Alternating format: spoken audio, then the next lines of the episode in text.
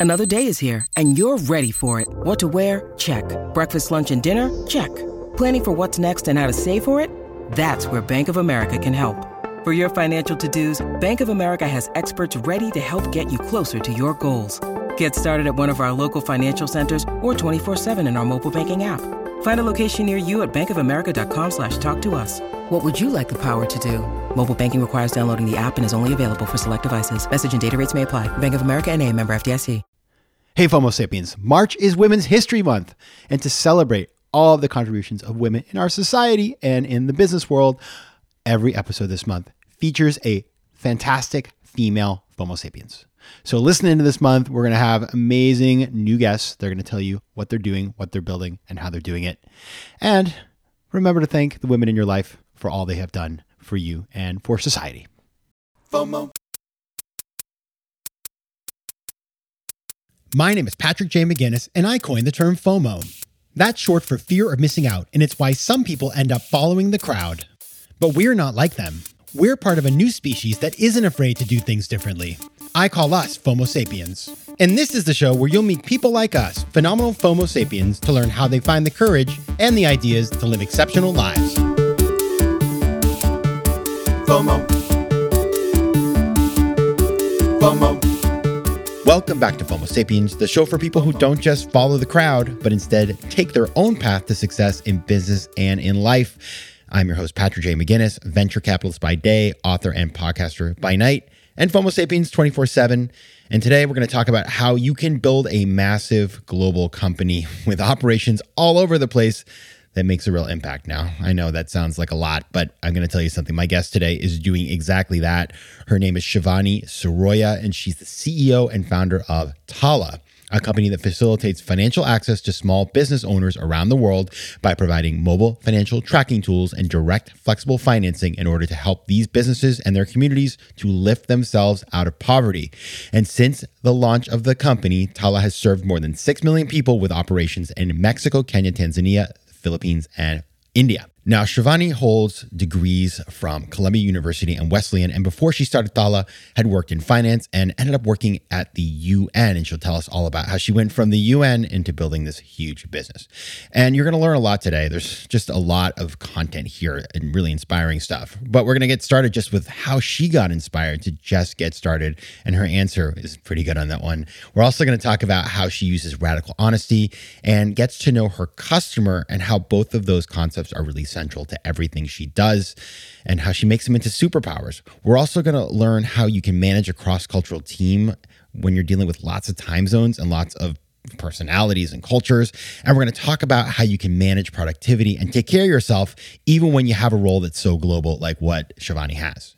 Now, my small ask today is to go back into the vault, the FOMO Sapiens vault, to find an episode by a gentleman whose name is Andrew Kuper.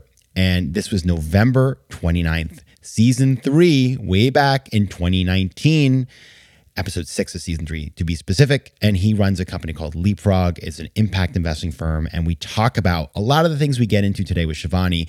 How can you make money, but also do good in the world, right? Sort of do well by doing good. And so that's a really important topic, especially as we think about the role of capitalism going forward, not to get all grandiose, but it's a thing. All right. And now onto the interview. As usual, I started with the very same question, so I asked Shivani this What's the most important decision you've had to make to get to where you are today? I would say that the most important decision I had to make was just starting, starting to work on Tala uh, before it was a company, before it was anything. It was literally just deciding that I would start. Um, and and I think the reason I struggled for a second to tell you like was that a decision? Was it not a decision? I think there are these moments in time that are so compelling to all of us, and that you believe in the inevitability, or you have to decide to believe in that, that you just start. And I think for me, if I look back, if I had not made that decision, um, I wouldn't be here today. Let's go back to that time, right? So this was you've been at this for a while. I mean, I think a lot of times we think things happen overnight, but of course, all the guests we have in the show, almost without exception, you know, it's a it's a long journey, and so has yours been a long journey. Take us back to those early days. Like, how did you come up with the idea? Why this, and what was that original idea? When I first, you know, thought of doing something in this space, um, I was I was working at the UN Population Fund. I worked across nine different countries in West Africa, Sub-Saharan Africa, as well as South Asia, and essentially, like you know, I was an analyst. I was just there to collect data. I was there to understand whether you know maternal health programs or microcredit programs or other kinds of development programs were actually having a quantitative impact on the daily life of individuals. And the only way to back into that is to really understand our inputs and then understand where money goes throughout the system. And so, uh, in order to get the data, since it wasn't sitting in a credit bureau, wasn't sitting in a bank account, um, or in any kind of database, I started doing individual interviews. And I would go to, you know, individuals' homes in the morning. I would go to work with them. And I would sit there and understand how many customers came in that day, how many products did they sell. And essentially, I was just sitting there tallying in my little notebook, you know, what was happening. I was like a walking QuickBooks. I would go to the marketplace with them after they counted their day's cash, and I would understand how much they decided to buy certain groceries, certain things for the next day's inventory. I would see, you know, um, if they had any bills to pay, how they decided which bill to pay. Um, did they pay it in full or, you know, partially? Um, and then I would actually go back home because it was important to understand how much actually went to allowances or how much went into a lockbox um, or under a mattress. And I got to really understand, you know, hard money versus soft money, liquid money, you know, um, versus locked money. And I guess, long story short, what happened was by seeing all of this movement of money, I was able to really believe in the potential of the segment, but more so, I saw an enormous amount of purchasing power. and I was able to see the fact that, hey, if it wasn't so hard to kind of solve for these day to day needs, right? Um, and if we could actually better understand their capacity, maybe we could actually create a market opportunity where it benefits the customer. They're able to get access to the credit that they need, the financial products that they need that would kind of take away some of that anxiety as well as all of that kind of onerous mental math. And then, two, on the marketplace side, we would actually be able to potentially like have an entirely new marketplace of consumers that could actually, again, be participants in the economy. Um, so, my background, actually, just to quickly tell you, I was an economist and data scientist. So, I was always looking at it from how do we actually essentially like create market forces to mm-hmm. solve these social problems. Um, and so, what I honed in on was the fact that we were missing this very valuable data, um, the data that I was seeing firsthand. And so, from there, I started to think about okay, where does this data exist? And by living and working in the markets, I was able to understand that you know, when I paid my cell phone bill or when I got paid, I received a text message. And so there was this record um, that was sitting there. It wasn't sitting in the place that I expected. And it's not sitting in a place where most financial institutions would go, but it was sitting potentially on our phones. And it was this kind of daily life data that was being recorded, both telling us consistency of bill payments, but also potentially behavior. And so I had this hypothesis that this kind of alternative data um, could be used to actually create a credit score. I had no background in this at all. um, but I, I, came back to the US with this hypothesis in mind, um, realized that you know the UN wasn't going to necessarily let me go start a company to do this or wasn't looking to build a product. Um, so I actually went full circle back into the private sector, but I couldn't forget about this problem. And I kind of just kind of continued to get frustrated that I couldn't find a company working on this. Nobody wanted to work with me on it. And eventually, the people around me really were just telling me, well, why don't you just try it? And I didn't know what to do. So I decided to go learn how to code. and essentially use my savings to then build the first version of what Tala was back then. That's amazing. Uh, so you, it's because you know, my, I'm thinking in my head, right? I'm thinking when you start a business, so you had a lot of things that were different. You you had worked in in banking before. I, I, I look, I did a little research on you, but you know, you were working at the UN, which, you know, that's that's awesome. UN's great, but it's not a business. It's an international organization. It's not a for profit company uh, has a, a, bunch of different factors and constituencies it's dealing with. Then you know you decide to do a mobile app and and and and really focus on a technology solution, and so you're like, well, I don't know how to code, so you go and learn how to code. So you you had all these potential roadblocks coming at you, and I wonder, you know, as you started, did you have a lot of doubt? Like, how did you overcome? the feelings of like, oh man, I'm I'm not good enough, or I don't know these things, or people aren't going to give me money when I'm looking for it. Like, how how did you shut that voice down in your head? I'll be honest, I didn't have it. I think. Wow, and I think so cool. okay, tell us more. This is impressive. I, I think that that that's kind of why when you ask the question about you know what's the hardest decision or the the the first decision that you made, it wasn't a decision. It was kind of just this this thing that was you know I, I knew there was a problem that existed I had seen it firsthand i'd seen the effects of the problem on the individuals that i was living and working with so i saw the impact of that um, and then i also had this fundamental belief in these individuals it was just it was something for me that i i believe so strongly in their potential and i still do um, and I really believe that at the end of the day, unless we include these billions of consumers, we will never actually have the economy that we want globally. FOMO.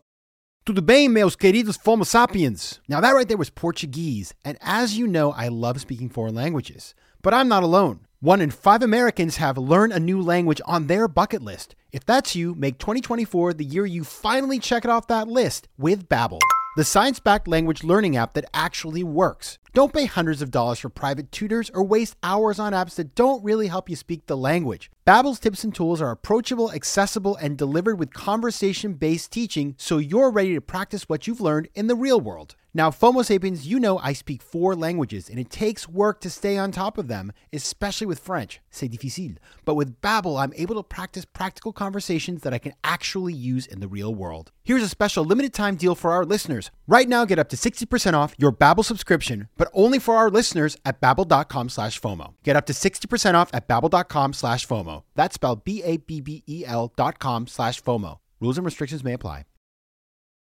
FOMO. Now you sit in the US, but you have operations in four different markets across the world. And, you know, what would be easy to do is to sit in your office and say, "Oh, you know, we're just going to come up with a concept like this or like that." And and people do that all the time. People sit in a LA or in New York and they think that they're creating something that's going to work in a Lagos or in a Nairobi or, you know, in a Shanghai or whatever. And and and I it blows my mind still, but you got to be out there in the field. So talk about, you know, I know you did these these interviews, but but how do you how do you go out there and make sure that you have your finger on the pulse in these very different places where you're operating? So the way that we've we've done it at Tala is we we do have a global team, and so we have offices like you said, but it's not a matter of just having leaders in those places. It's actually ensuring that the functions that you want that are really close to your customers are there. And so we have user researchers, product managers, local marketers, um, comms folks, everybody that is really in charge, not even in charge, but is going to live and breathe the daily life of our customers is actually in our local markets. And so that way we can actually build in twofold. One, we can look at a global perspective. We can see the trends that are happening in fintech. Um, we can see these things and then bring that into our markets. But then the most important part, I think, of what we do is really listening and learning to our customers. Um, and that that has to be done by being really proximate to them. And what do they tell you? I mean, what I'm curious. Like, you, are you just out in the field interviewing people when you're traveling? Do you have a way of capturing data? Because I think a lot of people. The thing that blows my mind about this company and why I thought it was so interesting to have you on is because you're not solving like a rinky-dink problem here.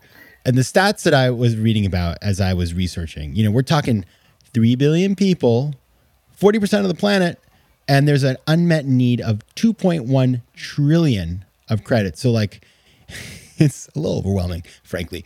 But you know, how do you get your hands on the very detailed information you need to, to address this huge opportunity? The founding belief at Tala is radical trust. And so for us, it always starts with this belief in people, which then makes us people that have to keep listening and learning. And we do that in multiple ways, right? So, one, we are doing that by meeting our customers in person, and myself included. Prior to COVID, it was like I didn't just go in and have business meetings. I actually went in and really, again, interacted with our customers. They had no idea who they were talking to, right? Um, and I would sit in on meetings where they're giving us feedback and they're actually showing me how they're using the product. They're telling me about why they they started to use, you know, Tala credit. Um, and then at some point, I would say, okay, I'm the CEO now what else would you tell me about not just how we build this product but how would you want us to be as a company for you right? Um, it then translates those kinds of values translate into how we build the product translates into how we think about our approval rate strategies. So are we building a product for again you know 10 million people or the 3 billion? And so we can't rest until we are constantly increasing that approval rate. And really again including the 3 billion individuals. Um, so, not just working in four markets, but globally. And then the last piece is really how do you interact and engage with your consumer? Uh, it's not enough just to deliver credit to them from our perspective. It's to ensure that how, how we service and talk to them comes with dignity, it's not condescending. And so for me, it all kind of stems from this aspect of our founding value of radical trust.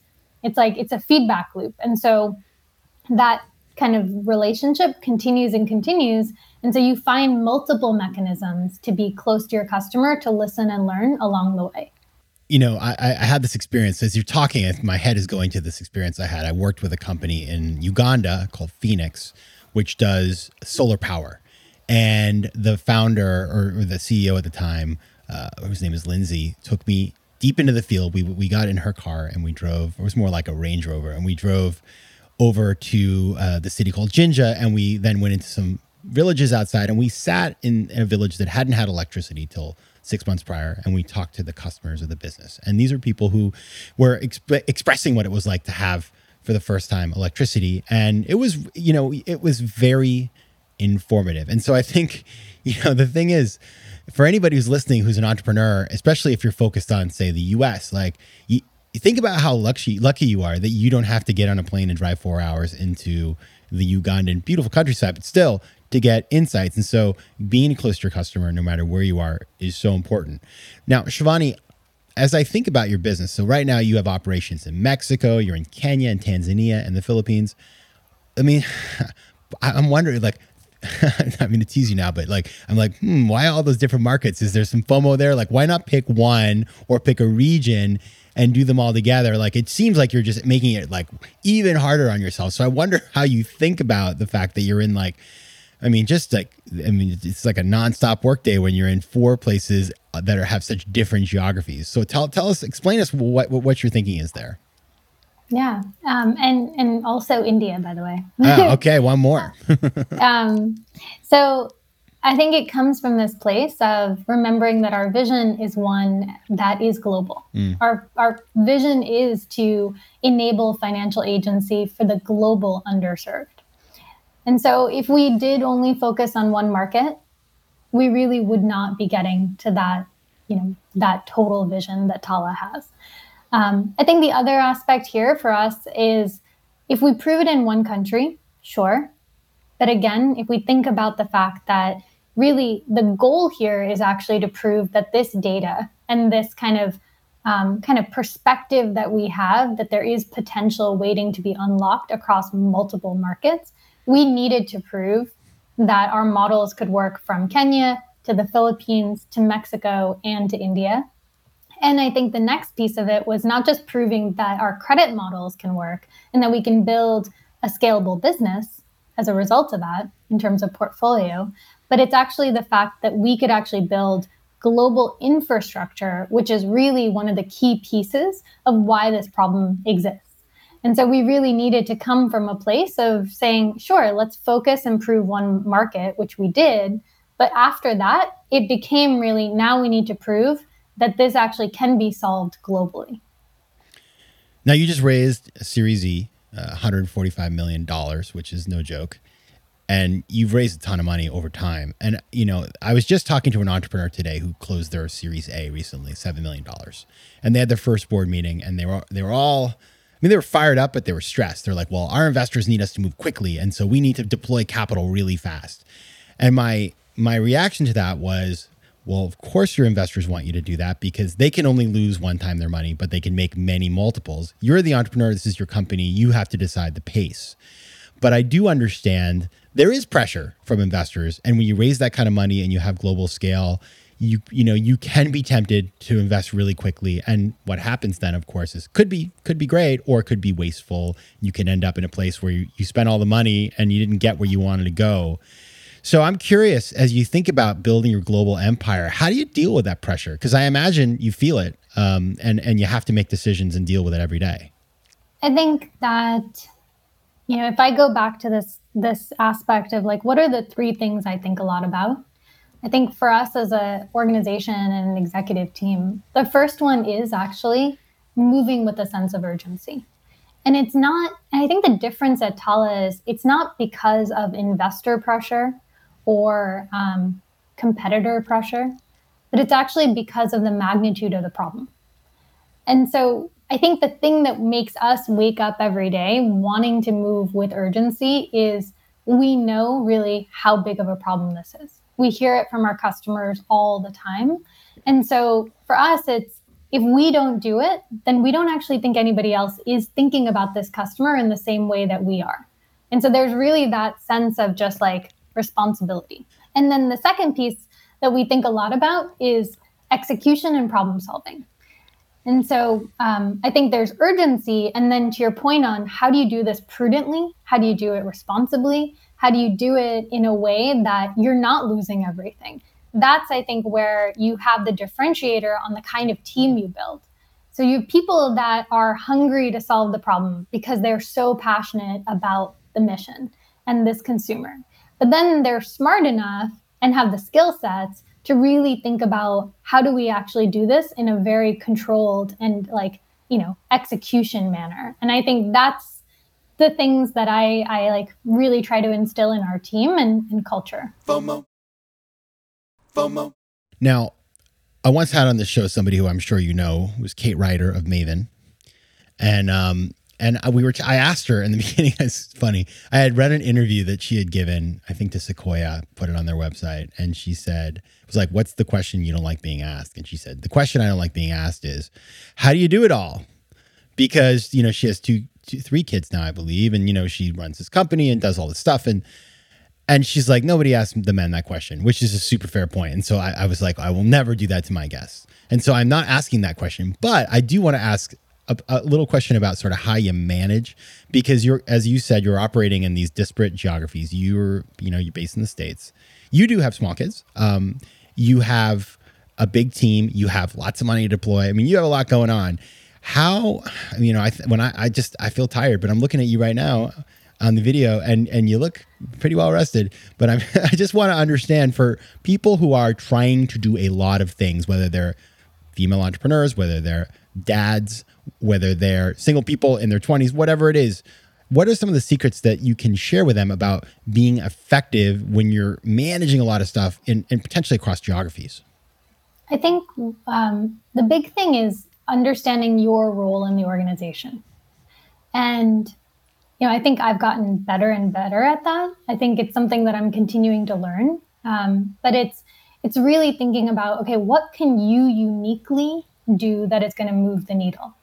And for me right now, I think a lot of that is cutting through the noise, right? If we think about how we do planning, it's really ensuring that I am I am ensuring that as we go into the next year, we're one team, one focus, one singular problem we're solving for, one question. As opposed to, we could get stuck in this like, oh, we do credit, we do savings, we do these things. But it's actually who's the person that is unifying that, right? And, and actually, again, sitting at this place of holding that vision and then continuing to distill it into the one year, the three year, the five year. Um, so that's that's partially what I have to keep reminding myself is day to day as I'm having conversations. It's remembering I don't need to come in and make all the decisions anymore because you're right that will create burnout and it also doesn't create empowerment in the organization. But it's how do I provide the context on what we're trying to do and that singular vision um, and how I want us to be working together. That is what I think I try to keep coming back to and then the second thing I think that helps me kind of cut through the noise is um, two kind of practices that I like to do is one, I, I actually love going for morning walks. And so I wake up really early. Um, I don't know why, but the thing that like I love the most in life, obviously outside of family and and and uh, Tala, is I love to see the sunrise. And so I get up every day around uh, you know 4:35 a.m. but it's a really early morning walk. Um, and that allows me to quiet my mind and really kind of think about the day and process what's going to happen. And then the second thing is that I also journal. Um, and that's the way that I end. And it's really a small practice. I don't write for more than maybe five to 10 minutes, but um, I think those two things are kind of how I start and end. Um, and then they kind of enable me to, to stay on a path, hopefully. I like that. It's like you're like bookending mindfulness into your daily routine, which is great. And again, you know, what I love about about that is like going for a morning walk. And I know some people who do that every day. And I have a, a friend who she walks like four miles every morning, and that's her time. Like she's not a meditator. That isn't her, the format for her, but she's putting into her schedule space for thinking and you know the time to not completely you know freak out before you get into your day so that that makes a lot of sense now i'm curious you know you were i have to imagine before the pandemic you were probably somebody who lived on planes and as somebody who was also like that i mean i went to like 20 countries in 2019 or something like that um, probably we, we were passing each other in airports all over the place. Probably. And then, you know, nobody was traveling. And so now we're getting back at it and we're rethinking the mix. And so, how are you thinking about for yourself as somebody with a global team and global operations, where the travel and the FaceTime is going to fit in versus, you know, working remotely for the future? I think you said it correctly. It's it's really trying to be intentional about it because we don't want to just spend tons of time in the airport again. we don't want to go back to that either. And so for me, I think, you know, the thing I miss the most is actually getting to see our customers and our team. And so I think I'm I'm really excited to do those kinds of trips again um, and find ways to make it more efficient. So do I do two countries in one? Um, how do I do it so that again I'm I'm getting the quality time, but it's also not you know a constant runaround. Um, and then when it comes to things that I used to do, whether it's, you know, I live in LA and so, you know, flying to San Francisco for the day, I don't do that anymore.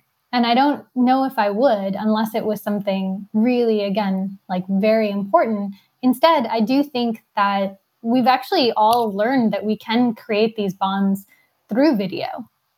Um, or even realizing not everything actually has to be on video, right? But um, FaceTime, I think, can be something that you're doing to make it more special, and it's it's something that you can't get on video.